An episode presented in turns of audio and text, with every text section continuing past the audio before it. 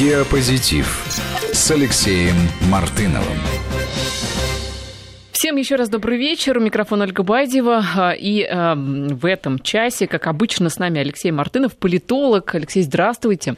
Добрый вечер. Ну что, а, мы пытаемся а, в этой программе разобраться а, в текущих новостях и отделить плохие новости от хороших, либо понять, что одна новость таит в себе и то, и другое, что она вот такая вот диалектичная. Ну что, давайте начнем буквально с последних новостей, которые пришли к нам вечером вчера из Великобритании. Это вовсе так. не новость о том, что Тереза Мэй собирается на э, матч своей сборной. Они, кстати, в очередной раз подтвердили, что нет, они никуда не поедут.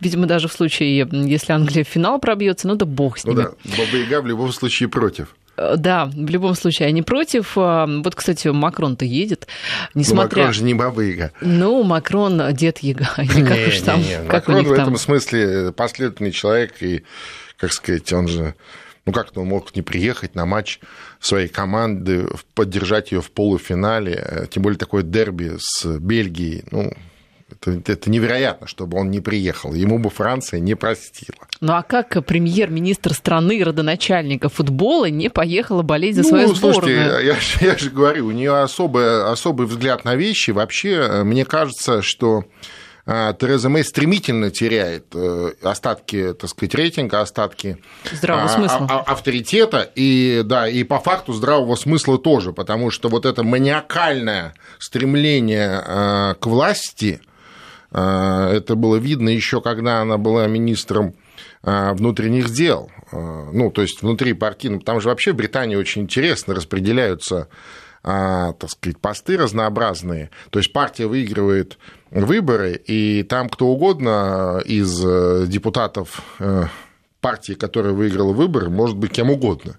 То есть неважно, так сказать, кем он был раньше, да, это в нашей э, такой спокойной тысячелетней традиции, да, там, если ты делаешь карьеру дипломата, то ты всегда и дипломат, да, или там военного карьеры, то ты всегда и военный. А в Британии вот иначе. Там ну может вот быть да. одновременно сперва самый... быть министром там, кого-нибудь труда, потом через пять минут министром иностранных дел, а через э, там, пару дней министром обороны. Ты можешь быть мэром Лондона, а потом быть, допустим, министром иностранных дел. Ну, да. А потом не ну, быть да. министром иностранных ну, дел, как вчера, собственно остать, говоря. Да, оста- остать, да. Оста- остать просто болельщиком любимой команды. Что вчера и, и произошло и, с Борисом и, и, Джонсоном. И секретно прилететь в Санкт-Петербург, наклеив борды и усы. Так он ну, летит секретно в Петербург? Петербург? Ну, я не знаю, ну, вполне вероятно, потому что как еще объяснить такую быструю отставку, так сказать, накануне э, полуфинала?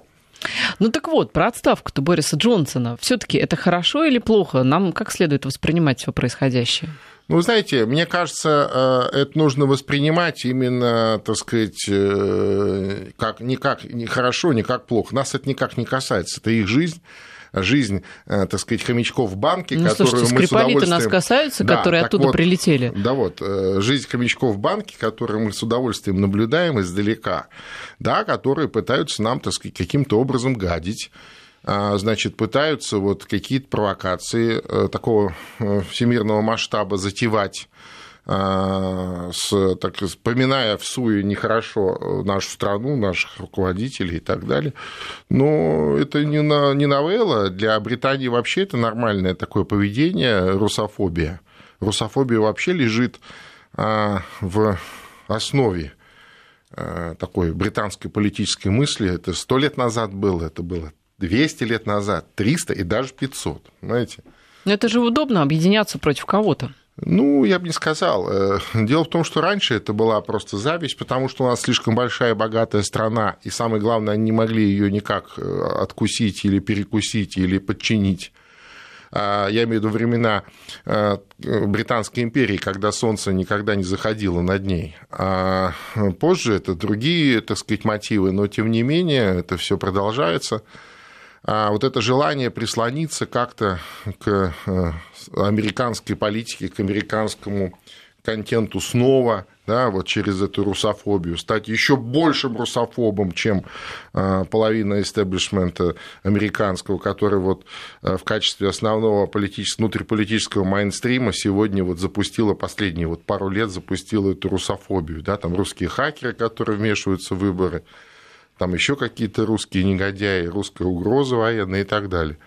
Вот. Э, и в этом смысле Борис Джонсон, вы знаете, ну, во-первых, он яркий достаточно яркий политик, британский, не только британский, он заметен был на европейском таком политическом небосклоне, эксцентричный, яркий, веселый, кстати сказать, весьма я бы не сказал, что он русофоб, но он скорее такой русофоб по своему происхождению, да.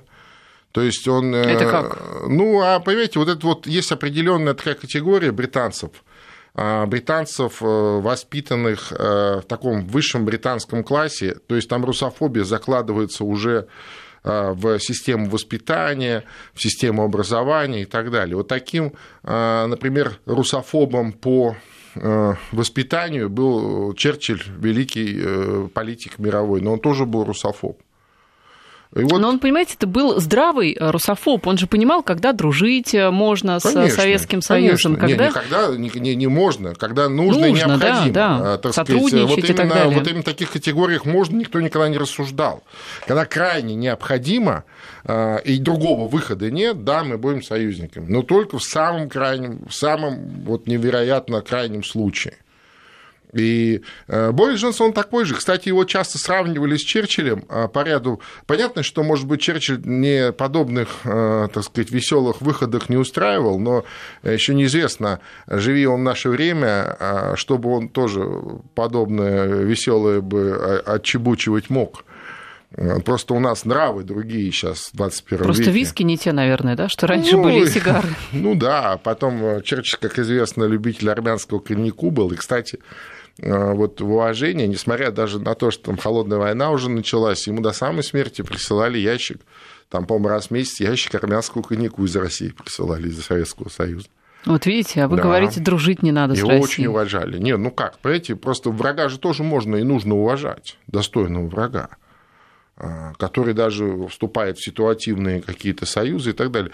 Поэтому Борис Джонсон, я бы не сказал, что он какой-то вот такой э, прям вот негодяй-негодяй, да, как можно сказать про некоторых, в том числе британской политики, в том числе про, а, значит, премьер-министра, который вот, э, так сказать, меняет свое мнение как перчатки э, и а, очень легко так сказать, ей очень легко да, менять э, в, э, в интересах каких-то своих собственных или каких-то групп людей. Поэтому, кстати, случились эти отставки. Не только же Джонсон ушел. Там ушел еще, еще один ключевой министр, министр по делам Брексит. Это, так сказать, человек очень влиятельный в партии, человек с очень серьезным авторитетом, в том числе моральным авторитетом. Дело в том, что Джонсон и группа их однопартийцев, по сути, стали тараном в свое время или таким мотором этого Брексита. То есть, э, будучи популярным, кстати, мэром Лондона, очень популярным, очень был популярен среди лондонцев и не только, э, он очень активно э, агитировал всех за Брексит, объясняя, что нужно выходить из этого Евросоюза, что нам не нужны эти мигранты, что Британия справится сама, что Британия это не остров, что британское содружество не меньше, чем Европейский Союз, и мы вполне можем, так сказать, пере, ну, как бы реорганизовав определенные потоки и взаимоотношения и Э, переориентировав э, политику вот по-другому, мы вполне можем, э, так сказать, справиться без этого Европейского Союза, но экономически имеется в виду и политически тоже. В этом же была логика. А сегодняшняя логика Тереза Мэй обратная. То есть, а, затягивать бесконечно этот процесс Брексита и на самом деле делать его, как сказать, таким а, то есть выхолащивать, да, то есть, с одной стороны, они говорят о выходе из Европейского Союза, а с другой стороны, э, другой рукой договариваются о новой какой-то зоне свободной торговли с Европейским Союзом. А, с одной стороны, говорят о том, что вот мы э, выполняем волю британцев по выходу из Европейского Союза, а с другой стороны, активно э, продвигают лоббистские программы британских финансистов о том, что, ну да, мол, Брексит Брекситом, а финансовый центр в Лондоне европейский надо бы сохранить, понимаете? То есть получается такая интересная штука, что вроде бы как бы да, Брексит, а в то же время никакого Брексита и нет. Да? А, соответственно, а, многие европейские чиновники очень резко сегодня высказались в том смысле, что значит, хорошо бы вслед за британскими политиками в отставку отправить и Брексит. Да, там вот Туск написал у себя так сегодня. поздно. Ну почему поздно? Ведь, понимаете, ведь логика Брюсселя или логика евробюрократа сегодняшняя, она такая, что, ну, мало ли кто там за что проголосовал. А, мы сейчас время затянем, и э, они либо передумают, либо как-то отменят, либо придумаем новую форму, вот о чем они сегодня с этой Терезой Мэй договариваются, новую форму, которая и вроде и устроит а, ну, вернее, даст возможность э, Терезе Мэй объяснить э, британцам, что их не обманули, да, что они все-таки куда-то выходят, а с другой стороны, значит, сохранить статус-кво, сохранить э, то положение вещей, которое есть. Вот о чем речь. То, что это очень глубокий, на мой взгляд, внутриполитический кризис для Британии, то есть от начала его, и, и что он будет раскручиваться по такой, знаете, воронка такая будет раскручиваться очень быстро, я практически уверен. А, там вообще интересные так сказать, вещи будут происходить. Сейчас еще туда Трамп приедет, а, увидит там надувного а, маленького Трампа, только надувного с соской, да, то есть вы знаете, да, эту историю, как... Как его встречать будут, да. Да, как э, целое движение в Британии, оказывается, есть «Стоп-Трамп», и э, они получили официальное разрешение от э, мэра Лондона на вот эту акцию, как они сказали, ну, это же вообще, да, с одной стороны, мы вроде хотим понравиться Трампу, ну, обратно прислониться к США, а с другой стороны, вот такие всякие веселые штуки, насколько я знаю, Трамп подобных вещей сильно не любит. Ну, любит, не любит, э, придется терпеть. Э, что-то и Трамп, наверное, должен потерпеть в своей жизни. А вы знаете, мне кажется, это не тот случай, когда он будет что-то терпеть. Это у Британии, э, ну, особенно в британском политическом классе, есть такое, знаете, ну, это даже не миф, это, наверное, заблуждение, доставшееся по наследству, что Британия – это важная страна. А на самом деле это просто остров. Это просто остров, так сказать, сегодня вот по факту, это просто остров рядом с Европой. Это даже не Европа. Ну а что важность страны определяет? Эм, сложно сказать. Э, влияние, во-первых, если вы в этом смысле влияние, а экономика, это тоже влияние, а политика, это тоже влияние, а военная мощь, это тоже влияние. А, не экономически, не политически, не а, в военном смысле Британия сегодня ни на что, ни на один серьезный вопрос в мире не влияет. Ведь это же и есть претензия к Терезе Мэй и другим, почему уходят в отставку э, ближайшие министры. Именно поэтому Британия превращается просто в остров, в островное государство, которое, так сказать, некогда, еще раз, была центром империи, которая распространялась на полмира, а сегодня это просто остров. А, британское содружество а, также трещит по швам, то есть вместо того, чтобы сконцентрировать свою внешнюю политику на укреплении а, британского содружества, кстати, об этом говорил и Джонсон, и его там сподвижники вот во время Брексита, понимаете, Тереза Мэй ничего этого не сделала, она все это время, пока находится у власти, усиленно э, драпирует свои скелеты в шкафу, да, помните этот скандал, когда она была министром внутренних дел, когда там замяли несколько дел по там, изнасилованию и убийству молодых девушек, очень мутная история, там с мигрантами связана, ну, как-то быстро это замяли, с большим трудом, правда, но достаточно быстро. Тут и опять начали вспоминать, она бац, дело Скрипалей запустил. Ну, знаете, если вот, как вы говорите, Британия практически ничего не весит, то что же после дела Скрипалей-то все начали дипломатов высылать? Даже никаких, собственно говоря, доказательств, не, ну, что слушайте, не подождите, но мы же говорим про вес или мы говорим про мастерство э, таких, э, так сказать, провокаций, про мастерство спецслужб? Так если ты ничего не весишь, а, тебя и слушать ну, не будут. Нет, ну, ну как, ну как ты, ну слушайте, это как подать?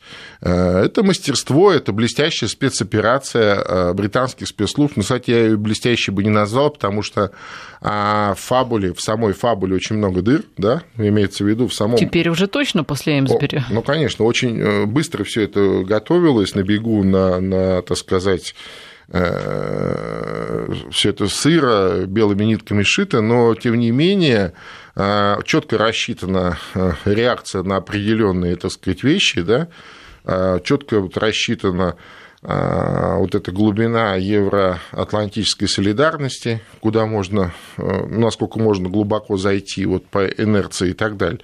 Вот. Но это совершенно не прям пропорционально влиянию. Именно это попытка демонстрации того, чего нет – то есть влияния нет, но мы продемонстрируем таким образом, что у нас что-то есть. Понимаете?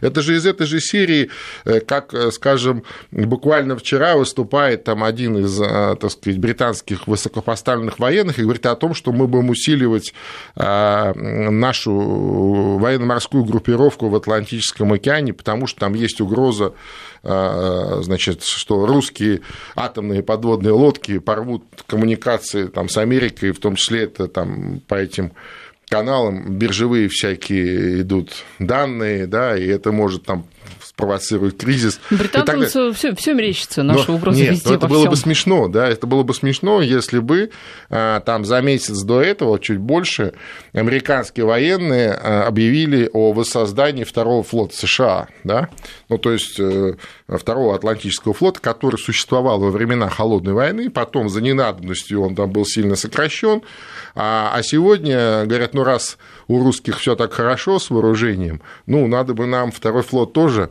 восстановить. И тут бац, британцы тут же, понимаешь, при, при, как бы прислоняются, да, то есть это вот такая логика. А, мне кажется, что э, у Терезы Мэй ничего не получится.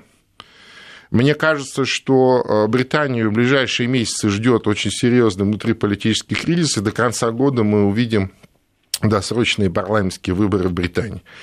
И под этими досрочными парламентскими выборами погибнет все, вся вот эта вот а, мерзость со всякими там скрипалями и прочими. Вернее, правда выйдет наружу, и все прекрасно а, узнают о том, что эта утечка идет из соседнего химического предприятия, и что периодически там действительно кто-то травится. Вот.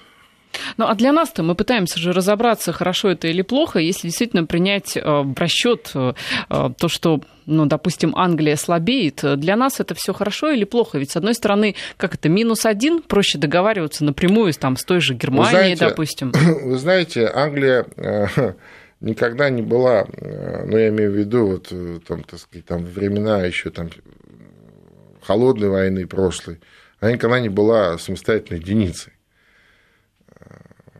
Я помню, где-то мне попалось такое издание года 70, нет, 81-го, что-то так, 82-го, там э, Британия в Третьей мировой войне. Да. У нас наше издание, там uh-huh. такое ДСП. То есть там э, логика была в том, что британские острова уходят под воду там, в течение недели, что ли, или, или пяти дней. А Британия никогда не была самостоятельным игроком, но Британия всегда пыталась интриговать, э, так сказать, всегда пыталась строить козни, э, всегда была королем, если можно так выразиться, э, всевозможных мировых провокаций, войн, конфликтов и так далее. В общем, интриган вот, поэтому, такой островной, по ну, сути. А, ну, еще раз, это нация пиратов, понимаете? Нация пиратов, она, так сказать, бери все, не отдавай ничего. По-другому они и, наверное, мыслить не могут. Вот, кстати, по поводу футбола пишут нам слушатели, что вообще представительские функции на чемпионате мог бы исполнить и кто-то из наследников престола. Мэй вообще не нужна, а, да она и не заслуживает. В конце концов, и действительно есть королевская семья, Конечно. которая... Не, не, безусловно. А безусловно. почему она-то Нет, не более едет? того, это же э, замечательная ведьма, э, извините за такое Вас сравнение. Пираты, она очень ведьма похожа. Прям, Алексей. Нет, нет, она очень похожа на, вот эти, да, да, из, из, из мультиков. А я про Терезу Мэй. Она же тогда очень сразу сделала такую, знаете, прокладку, когда этот первый скандал был со Скрипалями, тут же про футбол было сказано, что э, королевская семья, конечно же, не поедет. Но, естественно, королевская семья сказала, что да, конечно же, мы не поедем, раз такой скандал. Но мне кажется, что, э, ну, может быть, на вот сейчас полуфинал, может быть, они еще как-то будут, э, так сказать, держаться, а вот если Британия и Англия пройдет... Будут держаться из а, последних сил. Да-да-да, Британия пройдет вдруг финал, то есть вариантов тут нет, я думаю, что наплевать на мнение какой-то там Терезы Мэй, в конце концов, ее можно в отставку отправить легко, бабушка, естественно, никуда не поедет, а принца, естественно, пошлют. Ну вот хотя бы Гарри послали бы, он же ну, такой... хотя бы. Нет, но он же все-таки такой. Ну, Гарри, он не наследник. Могут и наследник. Я думаю, наследника пошлют. Я думаю, пошлют наследника. А, тем более, что, если я правильно помню, он как раз э, там, по должности э, руководит этой ассоциацией футбола э, британской.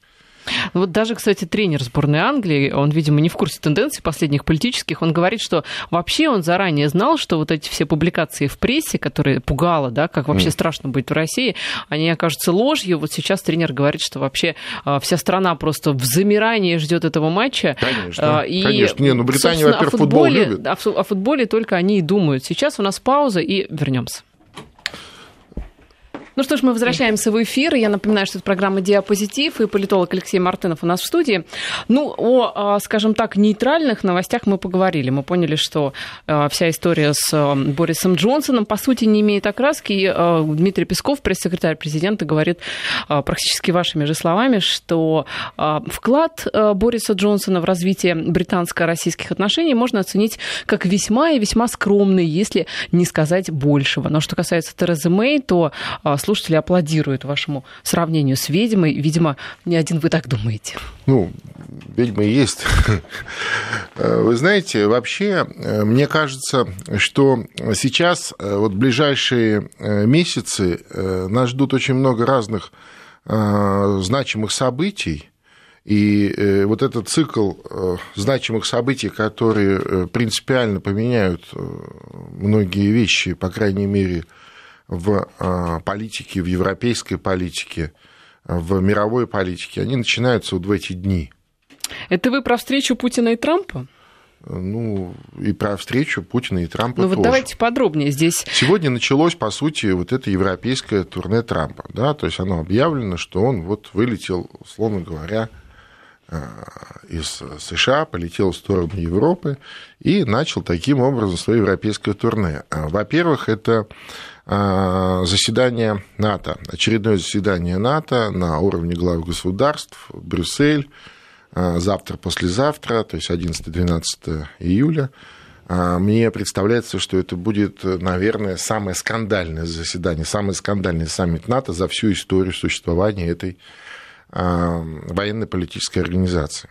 Почему? Дело в том, что, собственно говоря, Э, Трамп еще во время своего, своей предвыборной кампании, и, кстати, полтора года, который он сидит э, в Белом доме, он не стоит повторять простую вещь. Да? Он говорит, что э, отлично, сказать, НАТО это здорово, мы в нем участвуем, но почему мы за все платим? Да? Если НАТО это безопасность для Западной Европы, о чем Западная Европа постоянно говорит, то э, почему она не платит нам за безопасность? Да? То есть, если им нужна безопасность, пусть она э, ее покупает.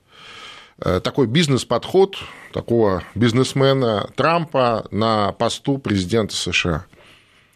А, конечно, Европа, европейские страны, европейские лидеры, евробюрократия к таким разговорам просто не то что не привыкла, это просто, ну, как сказать, э, э, совершенно невероятные разговоры, что вдруг они должны за что-то платить, понимаешь, США. Обычно же было всегда по-другому, последние там несколько десятилетий. Специально же выращивалась такая евробюрократия, в том числе Вашингтоном выращивалась, я имею в виду евробюрократы и э, лидеры европейских европейских государств э, проходили через определенную селекцию получали определенную поддержку из-за океана, именно вот в таком разрезе, что, дескать, вот мы вам все дадим, дадим вам безопасность, дадим вам то, дадим вам все, а вы, соответственно, должны быть лояльны должны проводить нашу а, американскую политику на европейском континенте. Понимаешь? И тут вдруг Трамп, Трамп такой говорит, секундочку, ребят, надо заплатить. Так он же бизнесмен, это а, нормально. Да, а они говорят, а как же проводить американскую политику? Он говорит, ребята, я сам все проведу. Не надо нам здесь, знаешь, вот это вот ваше. Это вы с Обамой там в Наперске что-то там. Меня вы не, не проведете, да? Я сам проведу всю американскую политику, которую надо в Европе. Понимаешь? Вот что происходит. И в этом смысле, конечно, э, так сказать, э, вот завтра, послезавтра саммит НАТО, мне кажется, тоже будет исторически очень интересный, в том смысле, что мы много, ну, если они э, захотят это выносить на публику, я подозреваю, что э, большую часть дискуссий э, мы не услышим, не увидим, это не будет предано огласке. Но если кто-то из лидеров присутствующих сам не захочет поделиться, там так действительно же, очень такое... Да, возвращаясь к вопросу, хорошо это или плохо... Помните, известную фотографию, которая разлетелась вот с э, семерки. Угу. Да, вот где вот Меркель, значит, угу. и Трамп такой, чего вам надо? Так вот, к вопросу, хорошо это или плохо для нас, э, ну, Англия что-то там прихрамывает, да, НАТО как-то тоже пошатывается. Ну, так это же хорошо. Понимаете, Трамп и Путин встречаются, а вот эти вот все какие-то мелкие сошки, да пусть они там, собственно говоря, решают свои вопросы и пусть разборки устраивают. Ну, в определенном смысле, но вы знаете, э, мир давно э, не двухполярный, и э, мир больше не однополярный.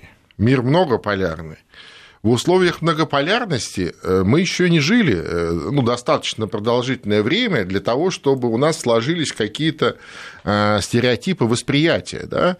Более того, а, понимая, что мир уже не однополярный, вот в таком широком общественном мнении понимание этого есть, у нас включаются а, такие, знаете, восприятия предыдущие, восприятия времен предыдущей холодной войны, когда действительно мир был, делился практически пополам, и вот были США во главе одной половины, и был Советский Союз во главе другой половины. Сегодня ситуация не такая. Сегодня гораздо больше игроков на, мировой, э, на мировом э, таком, э, том самом, на мировой шахматной доске. И э, США это один из игроков, крупнейший. Россия это тоже мировой центр. Китай мировой центр. А вопрос, э, сумеет ли Европа за собой сохранить статус такого мирового центра или останется американским лимитрофом таким, знаете, колонией такой большой, коллективной. Это хороший вопрос. И вот эти механизмы типа НАТО, это же тоже, это такой, знаете, силовой механизм вот, фиксирования. Но, по сути, это такая колония во главе со Штатами. Ну, еще раз, во времена Холодной войны предыдущей, да, когда вот было два, э, два полюса, два центра противоборства – НАТО это, да, была такая структура, которая вот оформляла, а, с одной стороны, военно-политический блок, а с другой стороны, он оформлялся Варшавским договором, которого давно нет. И само по себе существование сегодня НАТО, оно бессмысленно. Единственный смысл существования НАТО с точки зрения США – это, так сказать, э, удержание Европы вот в таком военном смысле – военно-политическом смысле удержание Европы в, своих, э, такой, в своей орбите, в своих интересах. А как же сдерживание России, российская угроза и так э, далее? Ну, это еще раз, это же э, мы же говорим о логике, а не о какой-то легенде. А легендирование, да, легендирование, сдерживание России, значит, приближение НАТО ближе-ближе к России, да, там привлечение новых членов, а на самом деле это такая была Э, как бы такое легендирование своего рода. Понимаете, то есть, ну, нельзя же просто так человеку дать в морду, да, надо сперва попросить закурить, а потом э, но все же понимают, что Европа не может распустить свои вооруженные силы, потому что... У Европы нет вооруженных сил. Нет, ну что-то же у них там, какие-то учения, что-то же у них там У происходит. Европы нет вооруженных сил. Э, есть... Чем же они в Сирии это не... бомбили? У некоторых стран Европы есть свои вооруженные силы которые так или иначе связаны натовской структурой связаны. Более того, НАТО же пошло э, дальше развиваться. Э, возникла такая организация, как, например, парламентская ассамблея стран НАТО, да? То есть это уже на законодательном уровне пошла такая э, так сказать, переплетение и взаимодействие. То есть, еще раз, Европа в этом смысле военным суверенитетом не обладает да, потому что НАТО – это США, это э, на большую, большую часть э, денег тратит на НАТО США, а НАТО – это американские стандарты вооружений, э, обмундирования, разных там, так сказать, гаечек, отверточек, понимаете, там, ботиночков со шнурочками. Печеньки, это, опять же. Печеньки – это огромные деньги, это огромные миллиарды, миллиарды, миллиарды э, долларов или даже евро, которые попадают в бюджеты американских военных компаний, американских производителей – и так далее. Ну хорошо, пусть они там сами разбираются. А к встрече Путина и Трампа уже меньше, чем через неделю она состоится, 16 июля, в следующий понедельник. Так вот, американский лидер, отправляясь, собственно говоря, в вояж по Европе, а, он э, заявил о том, что встреча-то с российским коллегой может оказаться самой простой частью его европейского турне. Это что, такая пыль в глаза? Почему пыль-то? Э, ведь действительно, с точки зрения э, вот, встречи на высшем уровне э, России и США, более-менее все понятно. Знаешь, понятно. Трамп понятный человек, Путин понятный человек. Понятно, о чем мы будем говорить. Да? То есть эта повестка согласована. Более того, даже в принципе понятно, каждому понятна степень так сказать, компромиссы, на которые каждый может пойти а, для того, чтобы а, эта встреча стала успешной и стала началом или стартом совершенно новой эпохи в отношениях России и США. Ну, ничего не понятно. Ну, то есть два конкретных но, пацана, да? Да, ну почему пацана? Ну, не пацана, два, два лидера, два мировых лидера. Да? Один лидер, так сказать, по факту того, что он президент США, а другой признанный всем миром один из э, главных мировых лидеров э, Владимир Путин. И, соответственно, э, здесь все ясно. А вот с Европой не ясно, с НАТО непонятно, с Британии еще больше непонятно. Он же потом в Британию поедет. А с Китаем на денек. вообще тоже На денек в Британию поедет. Понятно. На денек поедет, на пятницу. Поедет, да. Да, и выходные обещал даже Шотландии провести, если ему настроение не испортит. Погода, и продолжим. Диапозитив с Алексеем Мартыновым. Возвращаемся в эфир. А, ну что, ждем встречи Путина и Трампа. А, кстати, вот э, что касается Европы и того, э, останется ли она с игроком более-менее таким на пространстве, а, новости приходят о том, что одно, один из атрибутов вот этой единой Европы, пространство безвизовое, mm оно уже под вопросом большим, потому что послы Евросоюза предложили изменить правила въезда в шенгенскую зону для тех, у кого с ЕС безвизовый режим. Речь речь о чем? О, о том, что без виз теперь э, заменяется вроде как на 7 э, евро. То есть, по сути, это не без виз, а такая, как, как это, такса за въезд. Не, ну это все то же самое. Как... И еще разрешение на въезд нужно будет. Оля, это, это то же самое, как с Брекситом. Вот я говорю еще раз, с чего мы начали. Почему такой, э, такое, так сказать, вдруг министры уходят резко в отставку все? Потому что э, их обманывают, понимаешь, то есть им говорят, ну да-да-да, вы только не торопитесь, мы сейчас вот туда-сюда, ну да, типа это выход, но выход такой, лет 150 будем выходить, а по, по дороге еще что-нибудь сделаем. И то же самое вот с э, безвизом. Помните, какой э, вокруг этого был... Это же было одно из достижений, главных целей вот этого Евромайдана Евроинтеграция, на Украине, да. вот этого государственного переворота. И так говорили, ну ладно, плевать, вот что страны не стало, зато у нас теперь безвиз. И что? В Грузии тоже мы помним, как они все радовались. Ну что значит безвиз? Понимаешь, то есть э, никогда Э, так сказать, никто не будет. Вот есть определенная э, очерченная да, черта. Э, я вам хочу сказать, что даже внутри Европейского Союза, внутри Шенгена существуют там беленькие и черненькие, да, то есть есть так называемый Шенген-2, то есть это вот кто присоединился позже, да, и больше, кстати говоря, Шенген не расширяется, шенгенская зона, она не расширяется. Но, тем не менее, вот этот Шенген-2, типа Польша, там, типа всякие прибалтийские государства, да, они же тоже там э, не имеют полноту э, так сказать, участия в этом во всем. Я вам хочу сказать, что вот только начиная с э, января позапрошлого года вот эти страны Шенген-2 получили доступ в систему безопасности Шенген. Да, они ей сейчас пользуются с удовольствием, знаете, гадят как могут. Там вносят разных наших Э, журналистов, там, политиков, политологов в какие-то там черные списки. И э, получается, что во, во, во все страны Шенгена затруднительно попасть, да, но это совершенно не значит, что они э, полноценные участники всего этого, все равно они всегда... А вот уж эти вот эти вот все, это вообще так ситуативно, в политических целях поговорили об этом годик второй, третий, а сейчас все обратно, да, в, в обратную, в систему ну а как? Слушай, такой А для чего это оттуда... Европа делает? Ведь не из-за денег же. Что им, 7 такой евро Нет, нужны? да при чем здесь это? Ну, во-первых, это приличные деньги, они не мешают. А во-вторых, э, огромный же поток с этим так называемым безвизом, огромный поток неизвестно кого через эти страны проникает э, на территорию Европы. Понимаешь, это начиная от террористов и кончая разнообразным криминалом, э, плюс всякие незаконные, так сказать, работники – это же никто не дает права на работу. Без виз только же про туризм, в общем-то. Понимаешь, про туризм. Да?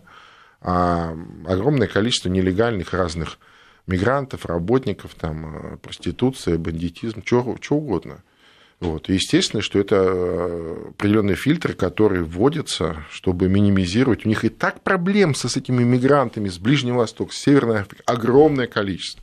Кто-то э, из кстати, украинских политологов, э, э, они такие ребята, э, так сказать, с широким сознанием, с расширенным, я бы сказал, сознанием. Мне где-то недавно читал, он предложил, говорил, слушай, а что они так, значит, не, не радуются нашему криминалу, который попадает в Европу, и вот через этот безвиз достаточно их, значит, натравить на этих мигрантов из Ближнего Востока и Африки, вот пускай они друг друга там поубивают, и типа, и вот в Европе будет счастье. Это вот пишут сегодня подобным образом украинские политологи. Ну, я думаю, что Европа таким путем не пойдет. Им проще отфильтровать лишних. И это, да, фильтры. И мы давно, кстати, об этом говорили, что так и будет. Так и будет. Ну, ничего страшного. Ну, раньше была 30 евро виза, да, теперь будет 7. Ну, Скидка, все, все дешевле, все не зря скидка. на Майдане-то стояли, да? Скидка, да, скидка. Скидка на кружевные трусы. Вот я бы так сказал. Ну, конечно же, не знаю, обидно ли тем, кто а, этот безвиз сейчас получал, Украине той же самой, да, с другой стороны, так же велика а, вот эта вот сила, желание поехать в Европу. Слушай, а что это такое вообще? Вот это как будто это какое-то счастье или, или действительно мешок с деньгами, да? А это вообще ничто, это просто нек- некоторые э, слова, да, и отсутствие Э, вернее, замена процедуры, да, то есть у вас процедура была э, в там, визовом центре или в консульстве, э, и стоила она там условно 30 евро, а теперь у вас процедура в каком-то другом центре проверки за 7 евро, и точно так же на границе еще к вас, с вас потребует куча каких-то проверочных документов и имеют право вас и не пустить. Но ведь получается, что Европа, по сути, а, вот а, все свои а, такие основные вещи она меняет. Та же толерантность и открытость. Пожалуйста, Слушайте, приезжайте к нам все. Нет, теперь Слушайте, не, не надо. Ну, одно дело декларировать какие-то такие, знаете, прекрасно душные, замечательные вещи про свободу, свободу, равенство, братство, свободу передвижений, э, социальную защищенность, там э, какие-то прекрасные э, условия, там евростандарт да, во всем, там чистые улицы, вкусная еда, недорогая, да, там и так далее. А совершенно другое соответствовать вот всем вызовам, которые, с которыми вы сталкиваетесь, да, и, и, и сохранять вот все это вышеперечисленное в, тех, в условиях агрессивной среды внешней. Да? Пока обеспечивали внешнюю такую вот, э, так сказать, в том числе э, это тоже форма безопасности, да, пока обеспечивали, в том числе американцы, да, все это, ну да, это работало. Ну, кстати, недолго. Алексей, да, недолго, но, пытаемся... но, но, очень, но очень красиво, очень вкусно. Мы же в нашей программе пытаемся понять, хорошо, пахло х- это хорошо это все или плохо. Вот слабая Европа, но настолько слабая для нас, это как? Это плохо. Это, безусловно, плохо, потому что слабая Европа – это мировая война. Так может помочь? Эм, ну, Чем-нибудь, а? Я думаю, что э, они сами обратятся, уже обращаются за помощью. Вы обратите внимание, с какой завидной частотой в последнее время, вот сколько раз в этом году э, мировые лидеры были в России. Там Франция, Германия, э, мировые, европейские лидеры, пардон. Да? Сколько раз? Вот Макрон Сейчас приедет сегодня еще разок. Причем это подчеркнуто, они прям передают, что он ограничится только стадион. Ну хорошо, можно на стадионе поговорить. Даже, даже без супруги. То можно, есть мне... можно на стадионе поговорить э, в этой, в, в этой ложе там застекленной, да, как мы это видели уже на всех практически таких матчах, э, где там Россия участвовала, не участвовала. Э, значит, когда приезжали первые лица, естественно, что с российской стороны тоже кто-то присутствует. Не только первых... футбол, они там будут смотреть. Кто-то присутствует конечно. из первых лиц, либо президент, либо премьер-министр, либо кто-то еще из высокопоставленных э, людей и так далее. Понятно, что идет диалог неформальный, и, кстати, в таких неформальных э, форматах многие вещи часто происходят так что... Нам пишут, что вот вам и изоляция России. А сколько уже знаменитых э, людей, да, и сколько, ну, таких вот э, больших людей приехали к нам болеть за свои сборные. Ну, о чем вы говорите? Так. Вообще переоценить вот э, этот чемпионат мира, ну, очень сложно. Действительно, даже самые, э, как сказать, вот заядлые, знаете, такие зануды, самые да, которые вот без конца вот это вот, и те уже, да, и те уже говорят, ребята, ну какой прекрасный чемпионат, как здорово. Весь мир э, радуется тому, как в Москве, ну, не в Москве, в российских городах, и в Москве тоже, а, в России организован этот чемпионат мира, этот праздник футбола. И в этом смысле я считаю, что Россия уже чемпион мира, а, ну, если не по футболу, то по организации футбольных, по организации футбольных праздников. Ну и одна четвертая а, чемпионата мира, мне кажется, это очень высокий результат. Э, безумно обидно, вот безумно обидно за эти пенальти. Я думаю, что болела не только вся страна, не только все постсоветское пространство болело за Россию, но и огромное количество э, у России появилось друзей в разных странах мира, футбольных болельщиков, которые тоже болели за ну, Россию. знаете, Алексей, мы победили, конечно, самым достойным образом, вернее, видите, у меня оговорка по Фрейду, мы не Я победили, понимаю. мы проиграли, Я да, понимаю. самым достойным но образом. Но мы не проиграли. Вот нельзя сказать, вот, вот не поворачивается язык, сказать, что проиграли. Давайте да. так, ну, повезет, значит, в другой раз. На 100%. этом, на этом прощаемся. Спасибо. Политолог Алексей Спасибо Мартынов вам. был сегодня с нами. Диапозитив.